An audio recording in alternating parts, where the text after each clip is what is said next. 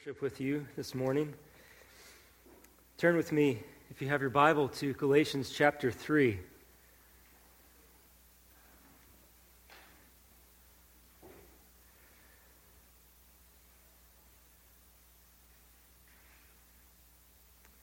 We're looking at Galatians 3 15 to 22. If I were to introduce this text to children, if I were teaching kids, which I know you're not, but if I were teaching them, I'd probably ask them a question like Would you rather have someone promise you that they would give you a giant ice cream cone? Favorite ice cream, as big as you want it, as much as you can eat. No strings attached. Just a promise, I will give it to you. Or would you rather someone say to you, if you are perfect for the next 30 days, you can have an ice cream cone as big as you want, whatever flavor you want, as much as you want to eat. Now, to ask the kids, which would you rather? Somebody promise you an ice cream cone, or somebody says you have to be perfect to get an ice cream cone? Now, kids are smart. Not a lot is lost on them. And they realize that being perfect for even 30 seconds is hard. And so they would take the promise as long as the person making the promise was trustworthy. Kids have an innate sense of a good deal when they see it. For some reason, adults are dim witted and thick headed when it comes to a good deal. Eternal life is offered freely through Jesus Christ. You can't earn it, you can't buy it, you don't have to be perfect. In fact, part of the entry requirement is just simply admitting that you're not perfect. And yet, so many adults think, well, I'm going to try to be perfect and get that eternal life on my own strength, by my own ability. And they reject the promise of God and replace it with the works of man. This text helps us to see proof that God brings blessing to people through promise and not by works. If you are willing to see that God gives wonderful promises that are received simply by faith and not by works, then you experience the blessings that God intends for you to have. We just sang one of the great uh, recent songs, He Will Hold Me Fast.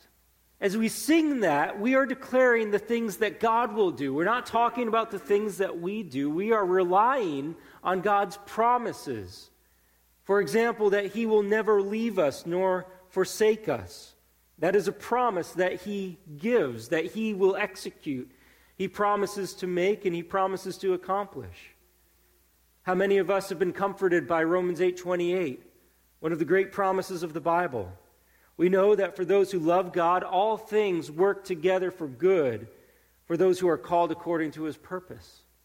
That's God's work, and it reshapes everything that we see in our life. Or another promise Psalm 121, 3 through 4. He will not let your foot be moved. He who keeps you will not slumber. Behold, he who keeps Israel will neither slumber nor sleep. Or the promise that we still await to be fulfilled. Revelation 21, 3 through 4. John heard a loud voice from the throne saying, Behold, the dwelling place of God is with man. He will dwell with them, and they will be his people, and God himself will be with them as their God. He will wipe away every tear from their eyes, and death shall be no more. Neither shall there be mourning, nor crying, nor pain any more, for the former things have passed away. It's a promise of God. a declaration of what He will do. You can't wipe away your own tears in a way that is going to satisfy you. You can't reduce or eliminate all causes for mourning that draw you to your knees. You can't eliminate the pain in your life, whether physical or emotional. But God promises that there will be a day when He wipes all that out. It's based on promise. These are the promises of God, essentially declaring that God is for you, will be with you, and will lead you into His kingdom. They're really the substance of what we trust. We come to God by faith, God telling us what He will do, and we believing what He will do. We receive the promises by faith, not by works. The Apostle Paul in the book of Galatians continues to help us see again and again from angle after angle that the promises of God come to us, the blessings of God come to us, and they are to be received by faith and not by works. Paul is hitting the same drum because this is so important. Because our hearts are drawn away from God's promises to try to rely on ourselves. We get sucked into false teaching and false teachers. We get sucked into the deceptiveness of our own hearts that tell us that we're better than we really are. And we start to rely on ourselves or rely on these falsehoods rather than on the simple promises of God that are so good they beg us to believe them. So, Paul provides for us proof that God brings his blessings through his promise and not through his law. Before we dig into the text, let's look back up at verse 14. In my haste last week, I forgot to go through that verse and read verse 14 through our the rest of our text, verse 22. Galatians 3, verse 14. So that in Christ Jesus the blessing of Abraham might come to the Gentiles, so that we might receive the promised Spirit through faith. To give a human example, brothers, even with a man made covenant, no one annuls it or adds to it once it has been ratified. Now, the promises were made to Abraham and to his offspring. It does not say, and to offsprings, referring to many, but referring to one and to your offspring, who is Christ. This is what I mean. The law, which came 430 years afterward, does not annul a covenant previously ratified by God so as to make the promise void. For if the inheritance comes by the law, it no longer comes by promise, but God gave it to Abraham by a promise. Why then the law? It was added because of transgressions, until the offspring should come to whom the promise had been made, and it was put in place through angels by an intermediary. Now, an intermediary implies more than one, but God is one.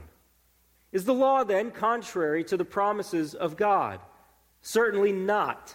For if a law had been given that could give life, then righteousness would indeed be by the law. But the scripture imprisoned everything under sin so that the promise by faith in Jesus Christ might be given to those who believe. Paul has informed us in verses 10 through 14 that those who rely on the works of the law are under a curse, for the simple reason that anybody who relies on the works of the law has to be perfect. Nobody is perfect, and therefore everybody who relies on works of the law is cursed. But God has been gracious, sent his Son, Jesus Christ, to redeem us from the curse of the law by becoming a curse for us, he says in verse 13. That Christ was cursed is proven by the fact that he was hung on the cross. He hung there, the Son of God, forsaken by man and forsaken by God, enduring the curse that was rightly due for our sinfulness, our transgressions against God's law. And he did this for the purpose not just so that curse would be removed from us, but so that we would receive the blessings of God's promises. Says in verse 14, so that in Christ Jesus the blessing of Abraham might come to the Gentiles, so that we might receive the promised Spirit through faith. God is intent on giving those who come to him through Christ amazing blessings. The blessing of being called among God's people, the blessing of being called, counted righteous in the presence of God, the blessing of the Holy Spirit who comes into our life and transforms our life. And all of this is to be received by faith and not by works of the law. Now, Paul goes on to help us understand that his promise is not annulled by the law. That's really the first proof that his promise, his blessings to us come by promise and not by the law, is first that his promise is not annulled by the law. Have to understand a little bit of biblical history here to lay this out. Paul says in verse 17 what he's all after here. The law, which came 430 years afterward, does not annul a covenant previously ratified by God so as to make the promise void. If you read your Old Testament, and you should, you will see that in Genesis chapter 12, God intervenes into human history in a profound way. He speaks to Abraham and tells Abraham in Genesis 12, 1 through 3, that he is going to bless Abraham. And he's going to bless all the families of the earth through Abraham. Now, it's not that God's been inactive in world history before this. It's just that at this moment, he reveals in a very precise way how God intends to interact in world history from there on out. It is to bring blessings through Abraham. And God makes this almost out of the blue promise to Abraham. Then Abraham has a son, and his son has a son, and then that family of children goes into the land of Egypt. And each one of Abraham's sons has the promise of God reiterated to them.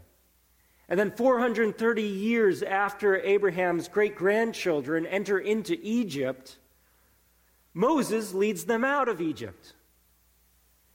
And at Sinai, the Israelites stop, and God gives his law to the Israelites.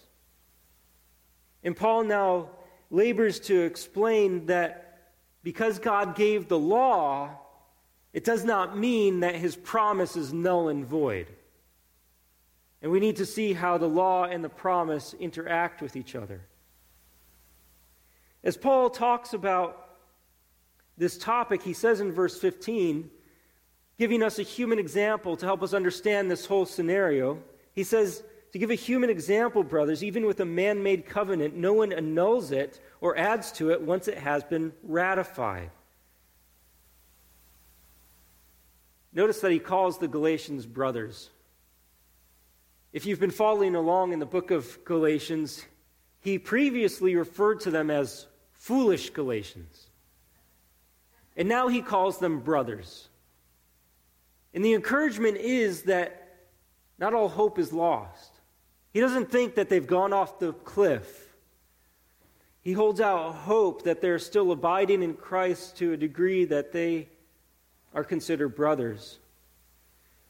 And as he speaks now with a bit of tenderness to them, he gives them this human example of people entering into some sort of covenant, some sort of um, promise with each other. And once it's been ratified, that's it. The contract's signed and it's set. And you're not going to go and change it, mix it up. Uh, about a month ago, again, as I mentioned earlier, we purchased this property. And I sat in an attorney's office, and for about an hour, I signed documents. Every conceivable idea that they could think of that would relate to the sale of this property, I had to sign. Paper after paper was given to me, well thought through, a very thick stack was handed to me, and I signed it and gave it back. It's notarized, it's official. I couldn't say after all that was done, notarized, and completed, you know what? I'd like to, I'd like to change a few things here. It's not happening. It's all set. And so Paul makes that example, even with a man made covenant. No one annuls it. or ratifies it once, or, or adds to it once it's been ratified. It's fixed. Now, he diverts for a second to help us understand a little bit about the Abrahamic promise. So we'll go down a rabbit trail with Paul for a moment as he goes into verse 16. And then he comes back up in verse 17 to explain what he's talking about. Verse 16, he says, Now the promises were made to Abraham and to his offspring. He's referring, of course, to what I've already talked about in Genesis 12, and if you follow along in Genesis 13, 15, 17, 22, it all explains these promises that God gives to Abraham. Wonderful promises. And Paul says these promises were made to Abraham and to his offspring, or literally to his seed. And Paul makes this point. It does not say, and to offsprings, referring to many, but referring to one, and to your offspring. And he explains who that seed or who that offspring is. It is Christ. Now, turn back with me to Romans chapter 4. We'll do a bit of a Bible study, study here for a few moments.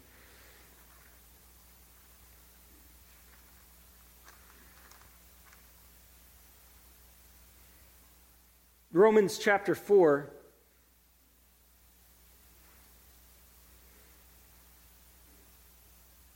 Verse 12. Speaking about Abraham,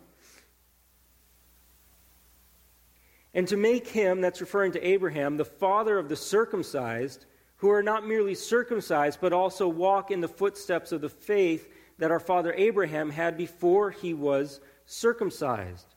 For the promise to Abraham and to his offspring that he would be heir of the world did not come through the law, but through the righteousness of faith. Paul is explaining to us in Romans that Abraham was made the father of both the circumcised and the uncircumcised, particularly anybody who comes to receive the blessings of God by faith in his promises. And so Abraham would be the father of both circumcised and uncircumcised, namely of nations. But there's a specificity about the promise. God particularizes it to a particular heir of Abraham, a seed or offspring of Abraham. And that's the point that Paul is making back in Galatians that he wants us to realize that as God makes this promise to Abraham, it's also specifically to one of his offspring, one of his seed. Turn with me back to Genesis. So, certainly, Paul recognizes that many are going to be blessed through Abraham, but it's going to come through a particular one. In Genesis 12, verse 7, as God continues to explain the promises to Abraham,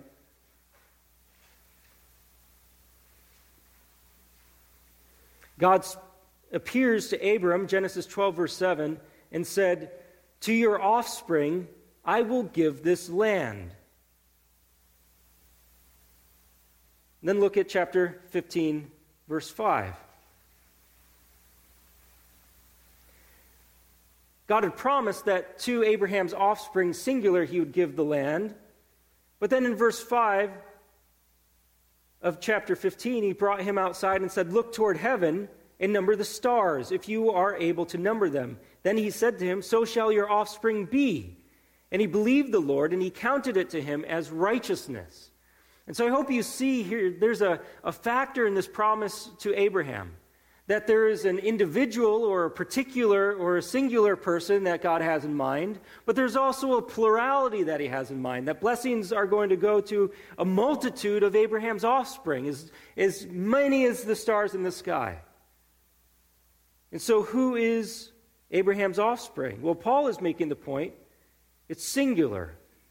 Look to chapter 13, verse 14 through 16.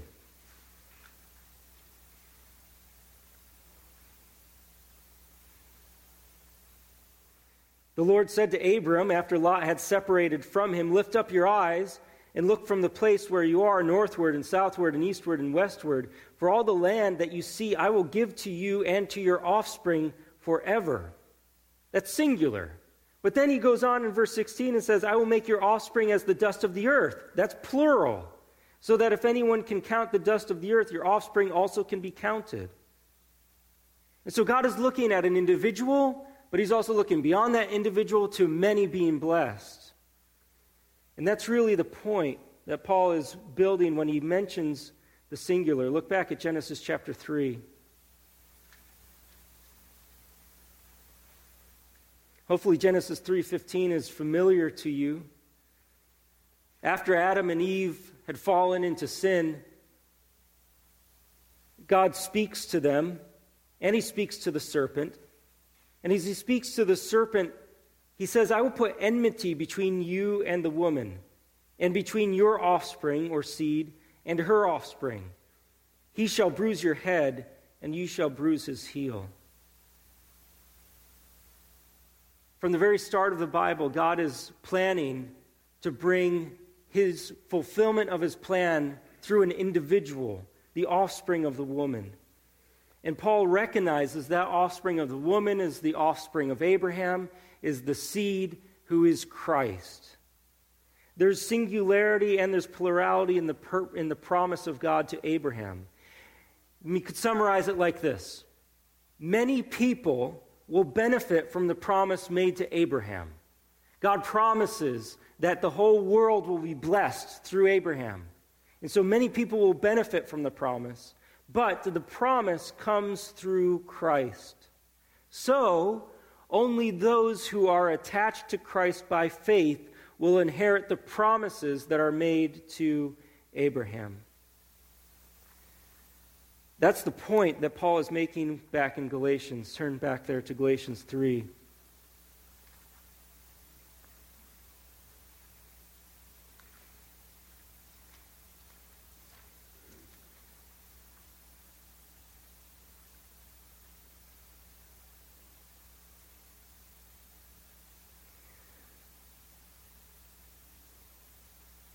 The seed is Christ.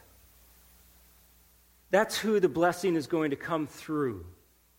so, anyone who's not attached to Christ will not experience the blessings and the fulfillment of the promise of God. He belabors this point so that we understand what kind of faith we need. We need faith in Jesus Christ. And the reason why God's promise is not overcome by the law is because God's promise came first. That's what he says in verse 17. This is what I mean. The law, which came 430 years afterward, does not annul a covenant previously ratified by God so as to make the promise void. The law came after the promise, but that doesn't negate the promise that God made. It was still going to come through the heir of Abraham, through Christ. The law does not undo it. Just as I couldn't undo the contracts that I had signed for the purchase of this building, the law that came 430 years afterwards could not undo the promise that God had made to Abraham that would be fulfilled through Christ. The reason is in verse 18 for if the inheritance comes by the law, it no longer comes by promise, but God gave it to Abraham by a promise. And here comes the fundamental distinction between law and promise. The law says you must do. Promise says God will do. And which one are you going to follow? If the inheritance comes by the law, then it doesn't come by promise. If you can earn it, then it's not a promise, it's your works. But God gave the promise to gave it to Abraham by a promise. That word gave is really significant. It's charizomai. God gave it to Abraham by a promise. The root of that word, charizomai, is grace. A friend of mine uh, whose wife was unable to have children, or rather had a number of miscarriages, they eventually were able to adopt a daughter after all the grief of the miscarriages. And when they finally were able to adopt their beloved daughter, they named her Charis, C H A R I S. And charis means grace. And they recognized that this little girl was a, a gift from God to them. They couldn't earn it, they couldn't create her. It was completely a gift of God, and so they named her Charis. The word there, God gave it, charizomai, is rooted in that idea of grace. It is a grace gift that God gives. And so the inheritance, any blessings that come to Abraham or to God's people, come completely, totally as a gift of grace. It is free from God and it comes by His promise. That verb gave is in the perfect tense. That means that it has been said and it continues. The promise was given and it remains. And nothing else that comes later can undo that promise. And so, even though the law came 430 years later, it doesn't effectively transform the promise into works. It keeps it as promise. It's always, forever, a promise of God. And because it's a promise of God who gave it to us, it is a grace gift of God, not to be earned. Why does all this matter? All of this Abrahamic promises and stuff that happened 430 years, which was thousands of years before we were born, what does it even matter to us?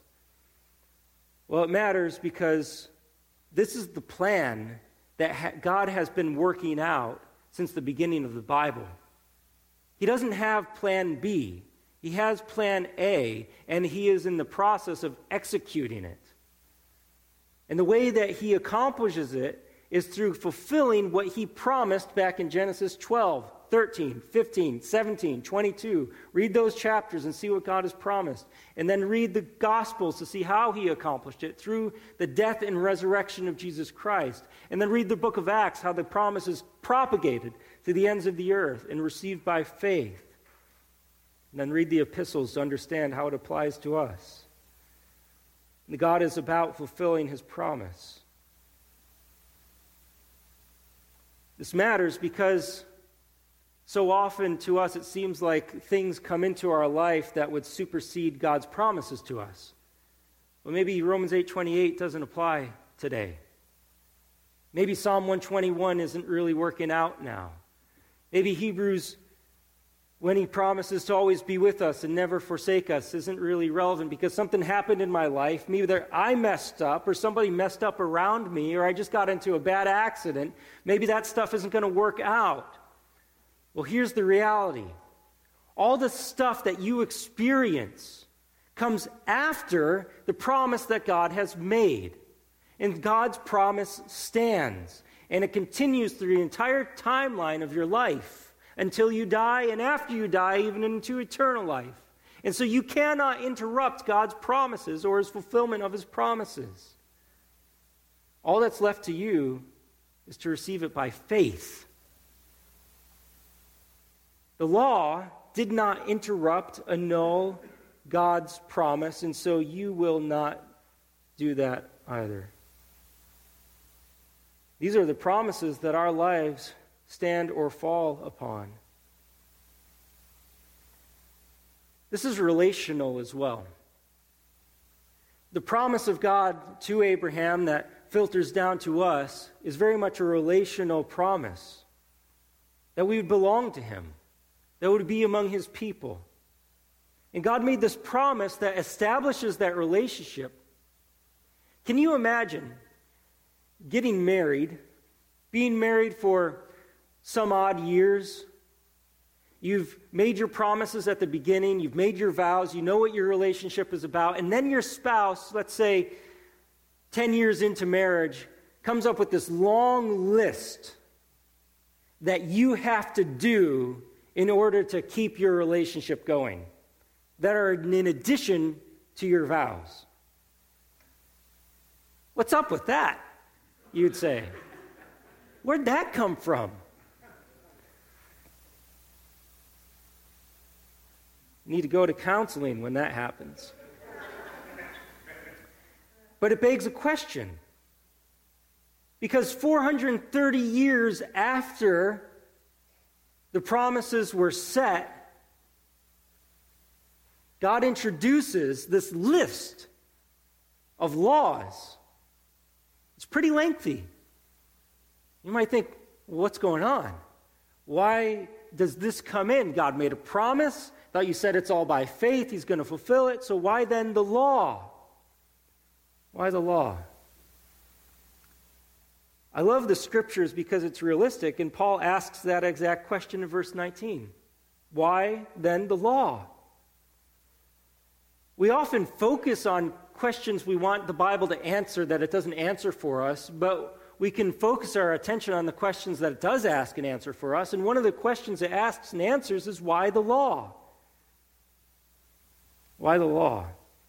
Paul says it was added because of transgressions. First, note the word added. It wasn't original to the promise. It's not that God didn't have it planned. God knows the end from the beginning. And so it's not a surprise to him that 430 years later he adds the law. But it was added. It wasn't an original part of the promise of Abraham. It's an addition to the experience of God's people and their dealings with him. And the reason it was added is because of transgressions. Because of transgressions. Let's take a look back at Romans to see this idea fleshed out a bit. Romans 3:20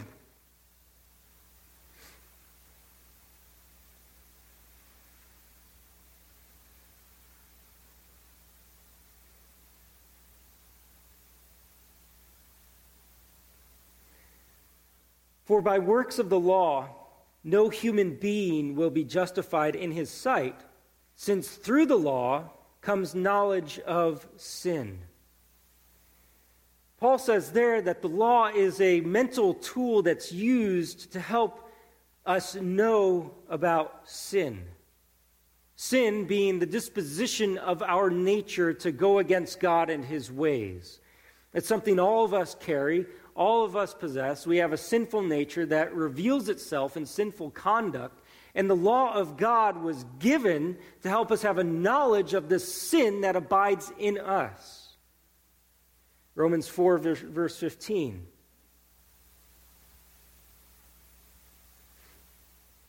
The law moves our sin from a disposition and a conduct to a transgression.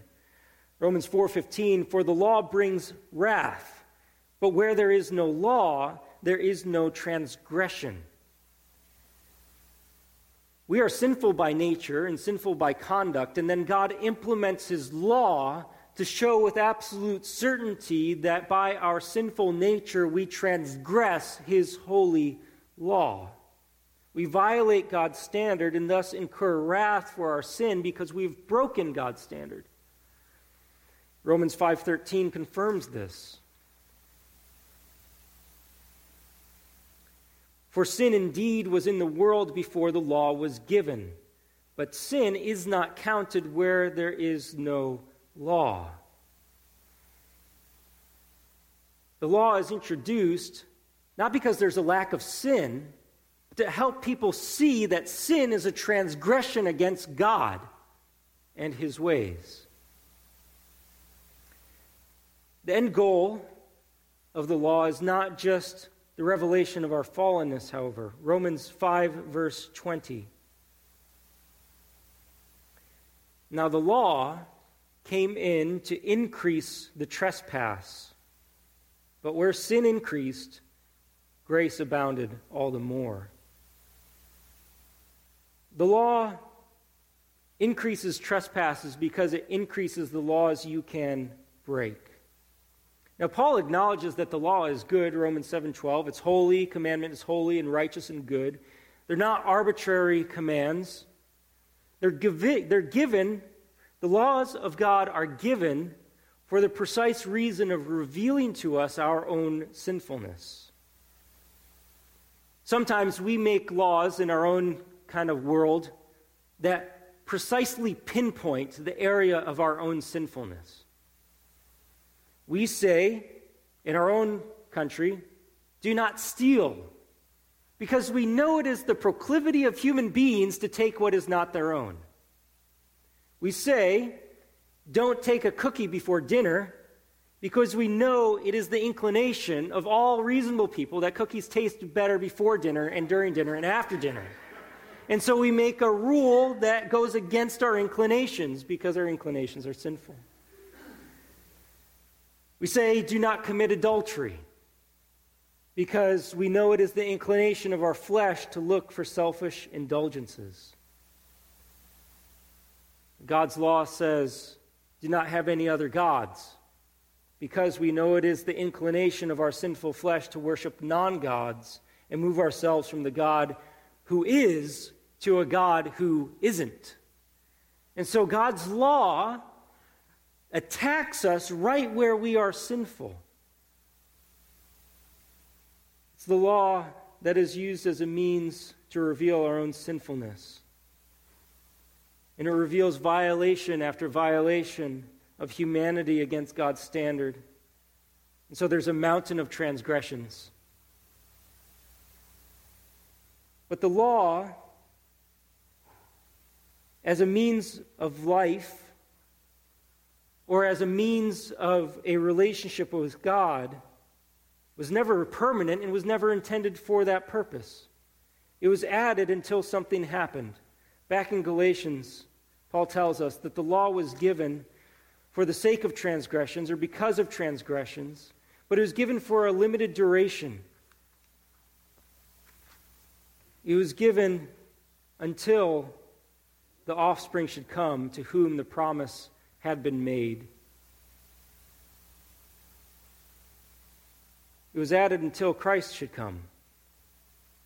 But in the meantime, it was there, like an x ray mirror on our hearts revealing what's already there, just with greater clarity. This matters and would apply to us in that we should read our Old Testament. We should read the scriptures, the whole of it, from start to finish. We should read of God's righteous law. We should read it as a mirror that reflects our hearts. We should know God's standards and let it have its way with us. Forgive me if I've shared this before, but it had such an influence on me that it stands out in my mind. I had a conversation with a, a dear Christian lady who came into my office and she wanted to talk to me about Leviticus. As we talked about the book of Leviticus, she just started gushing tears. A book that usually doesn't provoke people to gush tears. But she was gushing tears because as she read that book, she encountered the holiness of God and her own sinfulness. The popular evangelist Ray Comfort, whenever he preaches the gospel, always starts with the law of God to help people see how sinful they are. Have you ever looked at someone with lust?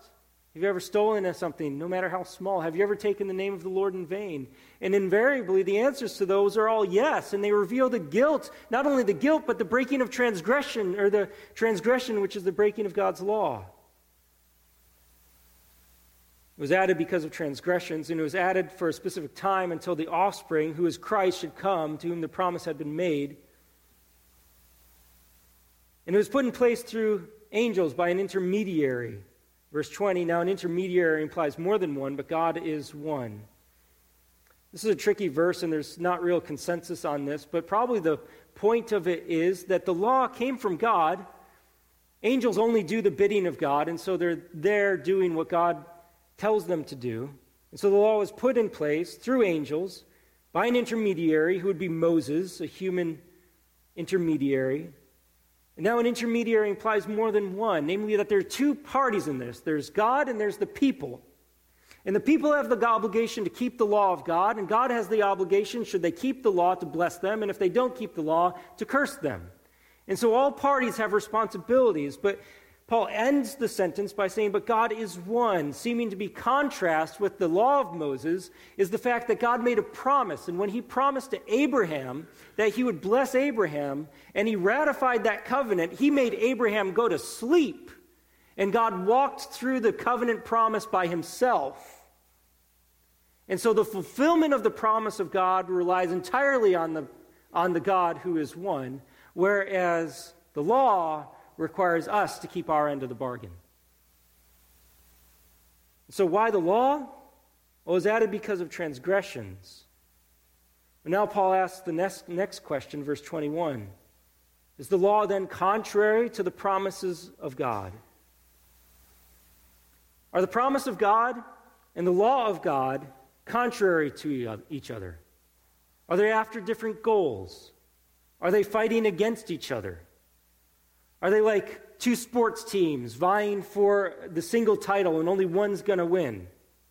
Are they in a tug of war pulling one way, one pulling one way and the other pulling the opposite way? In other words, is one pulling for life and righteousness by law, and is the other pulling for life and righteousness by promise? Are they at odds with each other? And Paul emphatically states, certainly not. May it never be. And he's so emphatic about this because both are from God. He is united, he's of one mind and one purpose. He does not give one thing that will make it harder for him to do something else. I do that all the time. I do something here that makes it harder for me to do something later. I could be putting together a bookshelf and I get to the very end and I didn't read the directions and I realize, oh, I should have put this piece on last instead of first and I have to undo it all. God doesn't work that way. He doesn't inhibit himself from fulfilling his purposes and promises. He doesn't make it harder for him to do it. He's not at odds with himself. He says, Paul writes, For if a law had been given that could give life, then righteousness would indeed by, be by the law.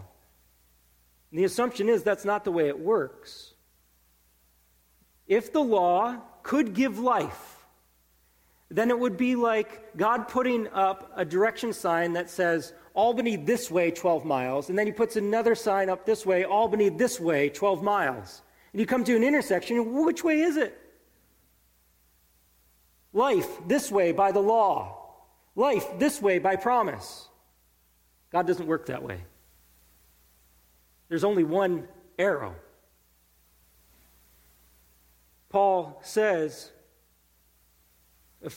basically that life does not come by the law. Well, then how does the law help with the promise? Verse 22. But the scripture imprisoned everything under sin. We got to get this. Here's what the law does the scripture is like a, a net it's the same word used for fishing net that will encircle the fish and capture them.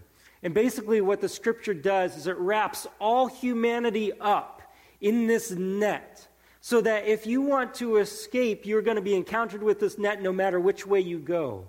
And you are now under the dominion and power of sin by virtue of having broken God's law. This net is God's law, and we've all broken it, and so now we're imprisoned under the guilt of that law.